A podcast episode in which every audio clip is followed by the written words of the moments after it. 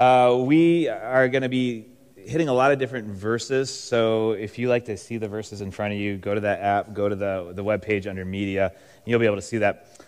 So I'm holding out hope, and I have great confidence in those of you who are in this service, those of you watching in the youth room online, that someone is in the crowd that will say yes to this. So I've asked this in every service, and there's not been a single person who said yes.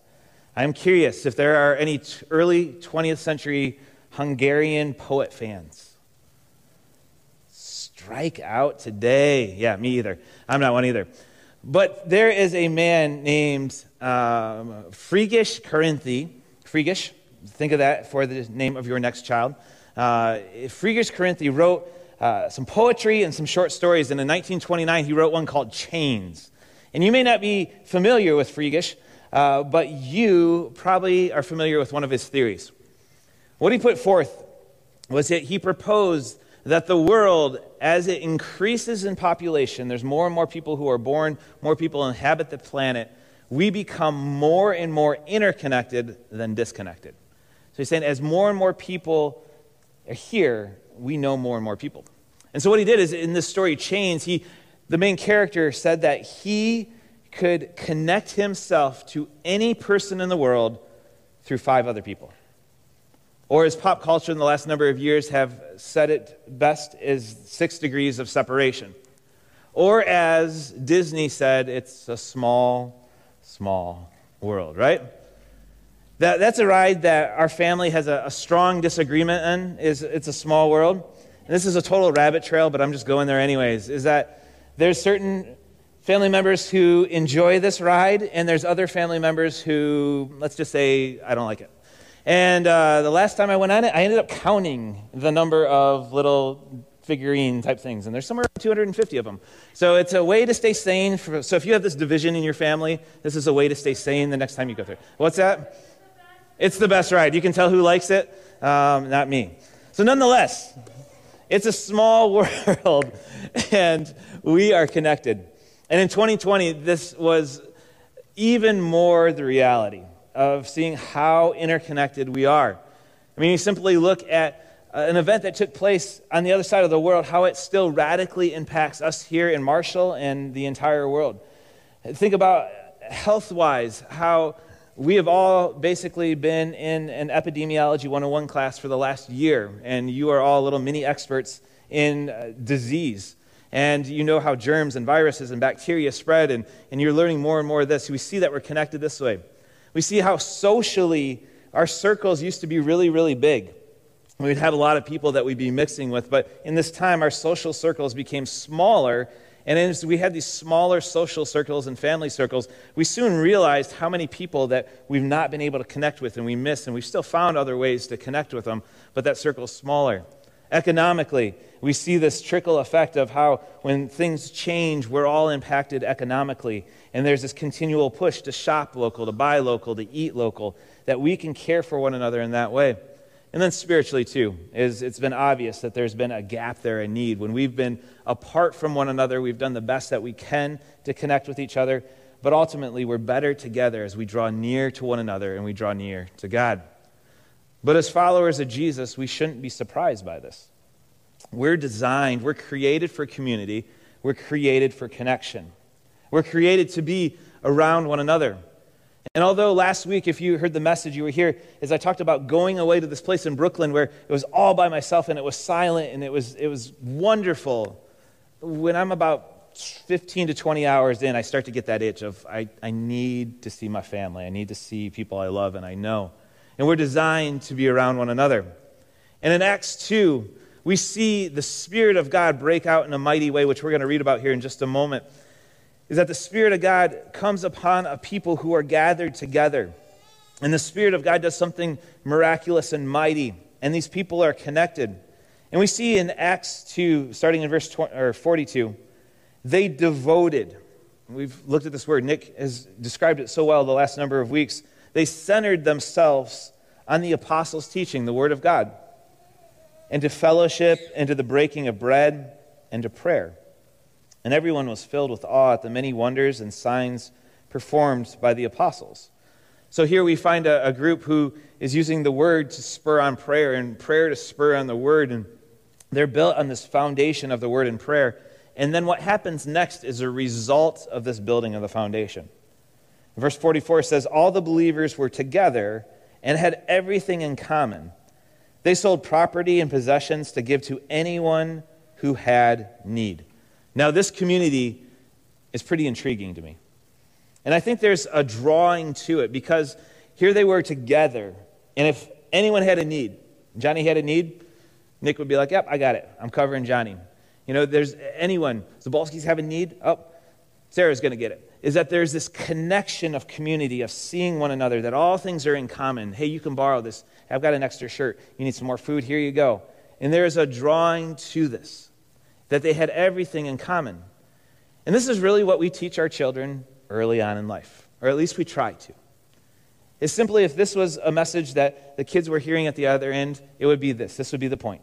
Jesus wants us to share. It, it's that simple. You can summarize the entire message here. So now you can zone out and think about the rest of your day. Is Jesus wants us to share. We see this in Acts 2 is this sharing because the sharing draws people to Jesus. Jesus was generous. Jesus gave his life away in many different ways. People were drawn to him and still drawn to him. And this is the intent for the church as well. People looked at this church early on in Acts and said, There's something different going on in there. Couple years ago, there was a number of books and articles being released about how people love Jesus. They really like Jesus, but they don't like the church. Because they look in the church and they see people who do not look like Jesus. They don't see the generosity, they see selfishness and self centeredness and, and me mentality of how do I create a world where I am healthy, whole, and successful and safe. And everyone else, good luck. But this church in Acts, and the church is intended to be one that draws people, where people look in and go, like, there's something different, and I want to find out what that is. Even if I don't agree with what they're teaching, I want to be connected to this because of who they are and what they're doing. There's something different about what's going on there. Now, theologian Klaus Westermann, which I'm sure you've all read many, many times as well, uh, just like Frigyes earlier, says there's two primary aspects of God's saving mercy. The first one, or his, his mercy for humanity, is the first one is his saving, his saving activity, his merciful action towards humanity. The first thing he says is that's God's saving activity. We talk about this all the time. That's the cross. It's Jesus. that's what we talked about in our entire thread series, is how the entire scriptures is pointing to this red th- thread of redemption running through it all. It's God's saving work, and we should focus on this. But he also says his merciful act towards humanity is also the blessing activity of God. It's God's open handed reality to us. It's God saying, Everything I have is yours. I have everything you possibly need to live a godly life. This is all yours. And we see this early in Genesis where God says to Abram, I'm going to I'm to bless you so you bless others. You see the, the movement of the nation of Israel, the Hebrew people, where they are supposed to be a light to the nations. God is going to work in and through them, both in the positive and also in the discipline part, to help people look in and be like, there's something about this God that is different than any other God, any other allegiance that's out there. We see this blessing activity through Jesus, through his life, death, and resurrection. We see the blessing activity that is put on the church, that's given to the church, that we're to be a blessing to the world around us, to each other as well. But many times we move in different ways than what God has proposed for us. Because God works in abundance, all things are His. He has the ultimate creating power, the ultimate sustaining power, and He's a God of abundance. But we work as humans in scarcity. Well, we only have this amount of money to spend on this, or we only have this amount of time, or we can only do this today. We work off scarcity versus abundance. Mean, it's like me going into a toy store as a child, and I have my $5 in my hands, and I'm like, well, I could buy some baseball cards, or I can buy some cars, little like cars, or I can buy this, you know, starting lineup figurine, whatever it is, is that like I've, I've got this, but I can't buy this really big toy that I want. It's scarcity versus abundance. And if you grew up in the 80s or 90s or, or, you, you may have heard of what Nickelodeon did. And it was something that I always wanted to do, but unfortunately never had. Was Nickelodeon every year would select two kids, and they would go on their super toy run. They would go in either KB toy stores, you remember that? Yeah, yeah those were in malls. You remember malls? Those things? Yeah. And, or Toys R Us. They would have these runs. And what they would have is they would have five minutes to run through the entire store and select any toy they wanted. They could have as many shopping carts as they possibly wanted, just to load it all in and run it back, go out and get some more toys. I wanted to be this kid. I wanted to be him every year. I would watch this on TV, and I wanted these toys. And what I thought was really funny is I looked at it the second service. Uh, you can't really see Dad's face too well. Dad does not look happy, and I'm guessing he has no idea where he's putting all those toys when they get home. So, so this is God, though. This is God just in this abundance. He's like, I've got it. It's yours. Where we work on like a $5 mentality.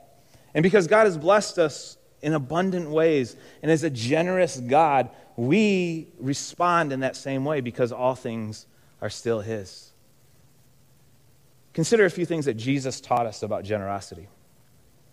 John 15 says this Jesus said this My command is this love each other as I have loved you. Greater love has no one than this, than to lay down one's life for one's friend. I mean, this is the ultimate generous gift is to lay down your life for someone else. Now, most of you are not going to be called to lay down your, your life and to die for someone else. else. But you are called and you do have the opportunity to be sacrificial, to sacrifice for others, to lay your life down for those that are around you, to lay your life. Jesus also said this in Luke 6 Be merciful just as your Father is merciful. This is this unexpected, unmerited generosity. It's a way of life. As God is merciful, we are to be merciful as well. Matthew 7, the golden rule, where it comes from. So, in everything, do to others what you would have them do to you. For this sums up the law and the prophets. So, Jesus is saying, hey, all that stuff that's written in the Old Testament, um, just do unto others as you would have them do to you. Paul said this in Philippians 2 Do nothing out of selfish ambition or vain conceit. Rather, in humility, value others above yourselves, not looking to your own interest, but each of you to the interest of others. Or in 1 John, dear friends, since God so loved us, we also ought to love one another. There's no such thing as self serving Christianity. We have in America, in, in churches, we have become comfortable. It's about what I want, how how I can be served, how I feel comfortable, how I feel safe, how I receive the glory, how I've done this, so therefore you should do this. When really it's about giving our life away. And being a part of the body of Christ, being a follower of Christ, it's about giving our life away. And it's not for our glory, but rather as God spoke through the prophet Isaiah when God said, Everyone who is called by my name, that's any of us who claim to follow Jesus Christ whom I created for my glory, whom I formed and made. So Isaiah saying, hey, listen, it's about, or God's saying through Isaiah, it's about my glory as God, not yours as humans. And so we think about this generosity that God demonstrated and calls us to. And what we often think of is we often think of our hands, of what can we give? I mean, look at your hands. Is that like, what can I do with my hands? How can I help people with my hands? What can I give? What stuff do I have? And we often think this is where generosity begins. But it's not. Generosity begins in the heart. Because it's really easy to hear scripture like this, hear a message, and to go out of here and be like, I have to do something. And you do it. Or maybe you feel guilt or shame of, like, I really should do something, and you do it with your hands. But if the heart doesn't change, it's just going to stop after this first little nudge. It's about what's coming out of our heart. Generosity begins in our heart. And so we examine our heart, we look into our heart of what's going on in our heart. And this may seem harder than it actually is. As I was reading this week, I read two things that Jesus said about our heart, and it was one of those moments where I just stopped and I'm like, Ugh, okay, all right, this is good. Not good here, but it's good. And this is what Jesus said. So if we want to know what is going on in our heart, he said in Matthew 12, For the mouth speaks what the heart is full of. A good man brings good things up out of the good stored up in him, and an evil man brings evil things out of the evil stored up in him. And then a few chapters later, he said, But the things that come out of a person's mouth come from the heart. So as I read this, I thought, okay, what have I said in the last day? And you can do the same thing. This is a, an interesting exercise. What have you said this morning? What did you say yesterday? What did you post in the last week? So, what is coming up out of you reveals what's going on inside of you. But not all hope is lost. So, you may be thinking, oh man, I shouldn't have said that. Oh, I shouldn't have posted that. Not all hope is lost. Because generosity comes from the heart. And it's an opportunity for our words and our actions to match with what's going on in our heart. God does the work, it's God's empowerment. Remember, He's the one that gives freely and generously to us. So, as we start to head towards wrapping this up, I want to give three practical opportunities, encouragements, suggestions, whatever it may be, of how we can live out generosity and be better together. So, obviously, we've been talking about starting with the word and starting with prayer because that's what transforms our heart. That's what catapults us forward. So, the first way I want to encourage us to be to get better together is, as we think about possessions, is what would it look like to give something of value away? What would it mean to give something of value away? It's easy for our possessions to possess us.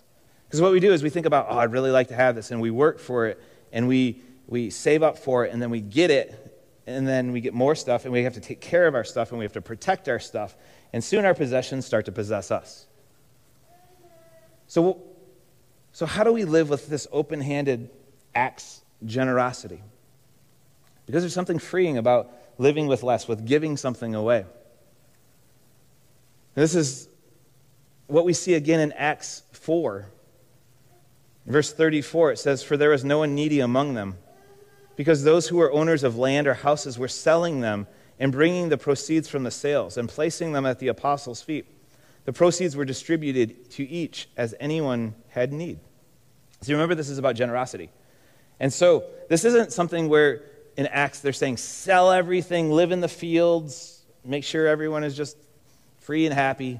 It's not that. It's this generosity of, hey, I, I have some extra land, or I have an extra shirt, or I have this, and, and this person needs it. Or maybe I don't even have an extra thing, but this person needs it more than I do, so I want to give this to them.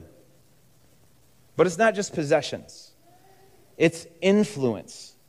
You have influence in different arenas in different places. You have opportunities that you can open for other people. You have connections with certain people that others don't. And so, how do we give this away? Because these are valuable things as well. I love seeing connections in church. Like when there's a need that's spoken and someone else is willing to do something and there's that connection, it's just the coolest thing. But it doesn't have to just be through the church because I guarantee you can think of something, whether that's an item or influence or opportunity or connection that you can help someone with this week. Or it's highly likely you're going to come across that this week. And this is why we do this. Matthew 25 reminds us, and what Jesus is talking about is, is those who don't have food or clothing or you know, something to drink or in prison, when he says this The king will reply, Truly I tell you, whatever you did for one of the least of these brothers and sisters of mine, you did for me. And I love this is that when we have an opportunity to serve another human being, whether that's someone in the church or someone outside the church, we're serving Jesus. And Mother Teresa was asked why she gave her life away in, the, in Calcutta to the, the poorest of poor, the sickest of sick. And she said, I get to meet Jesus every single day.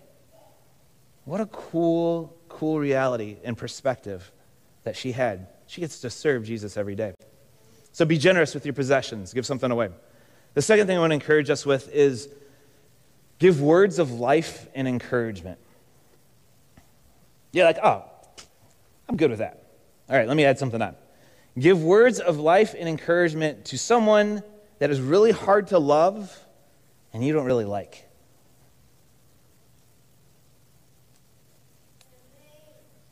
See, people that you may be thinking of, they may not quote unquote deserve it, but they need it.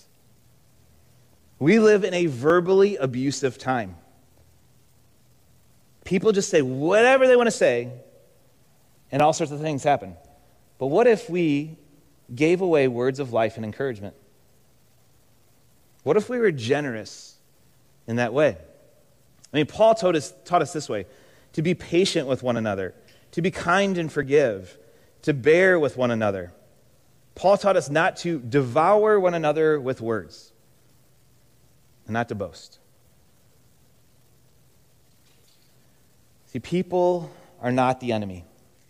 If you're having conflict in your life, if there's hardship, if there's verbal, uh, just people devouring one another with words, people are not the enemy. And this is what Paul had to say about this and why I say people are not the enemy.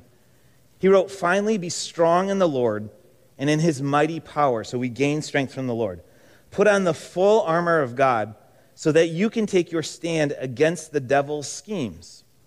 For our struggle is not against flesh and blood, here, other human beings in that flesh and blood, but against the rulers, against the authorities, against the powers of this dark world, and against the spiritual forces of evil in the heavenly realms. So, what Paul is saying is that we don't battle against flesh and blood. It looks like we battle against flesh and blood, but it's against powers of darkness. And a lot of times we don't like to talk about that whole spiritual world of demons and darkness and Satan and the devil. And so we just push this aside. And I love what Pastor Jon Tyson said this week. He said, instead of wrestling with demons, we demonize people. Instead of pushing back on the kingdom of darkness, we push back on people themselves. We therefore end up hating the very people Jesus called us to love. Instead of wrestling with demons, we demonize people. We end up hating people around us.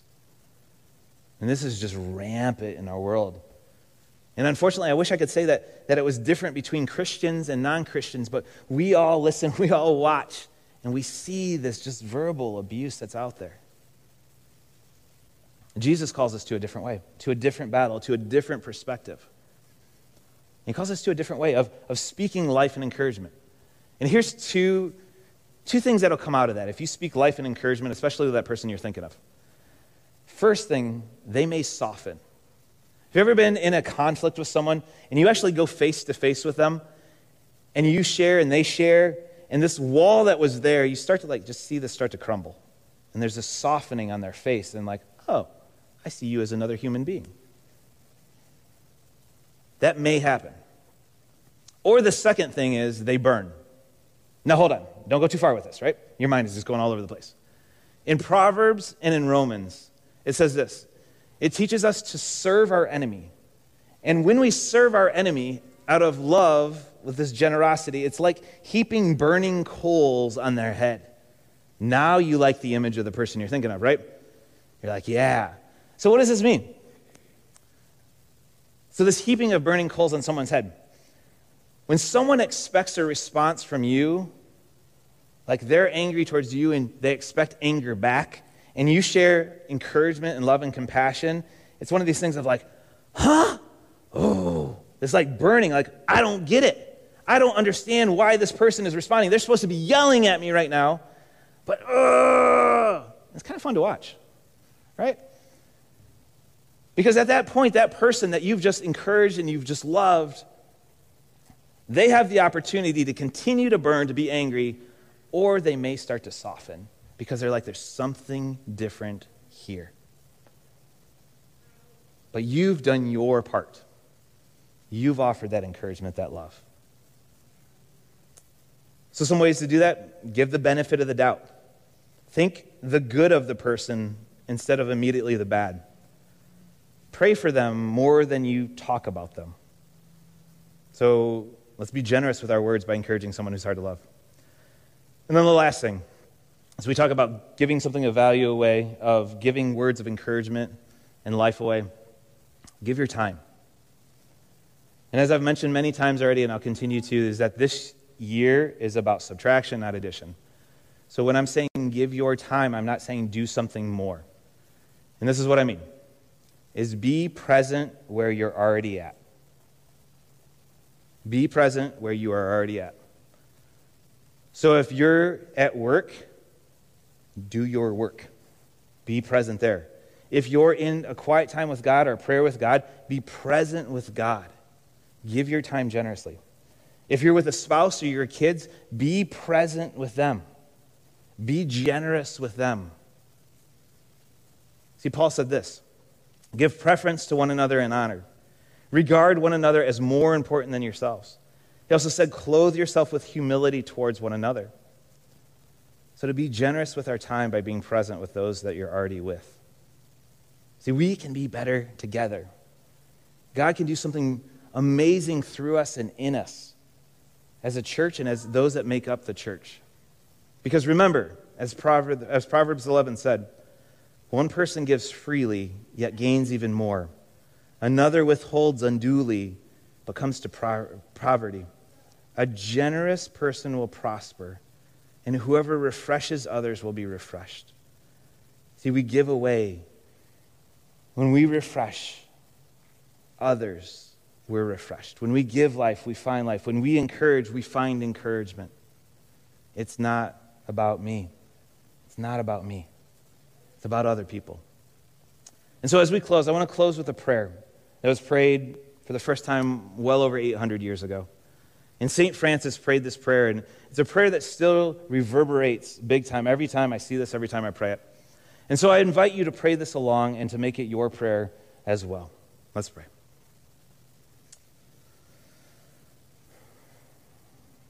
Father God, Lord, make me an instrument of your peace. Where there is hatred, let me bring love.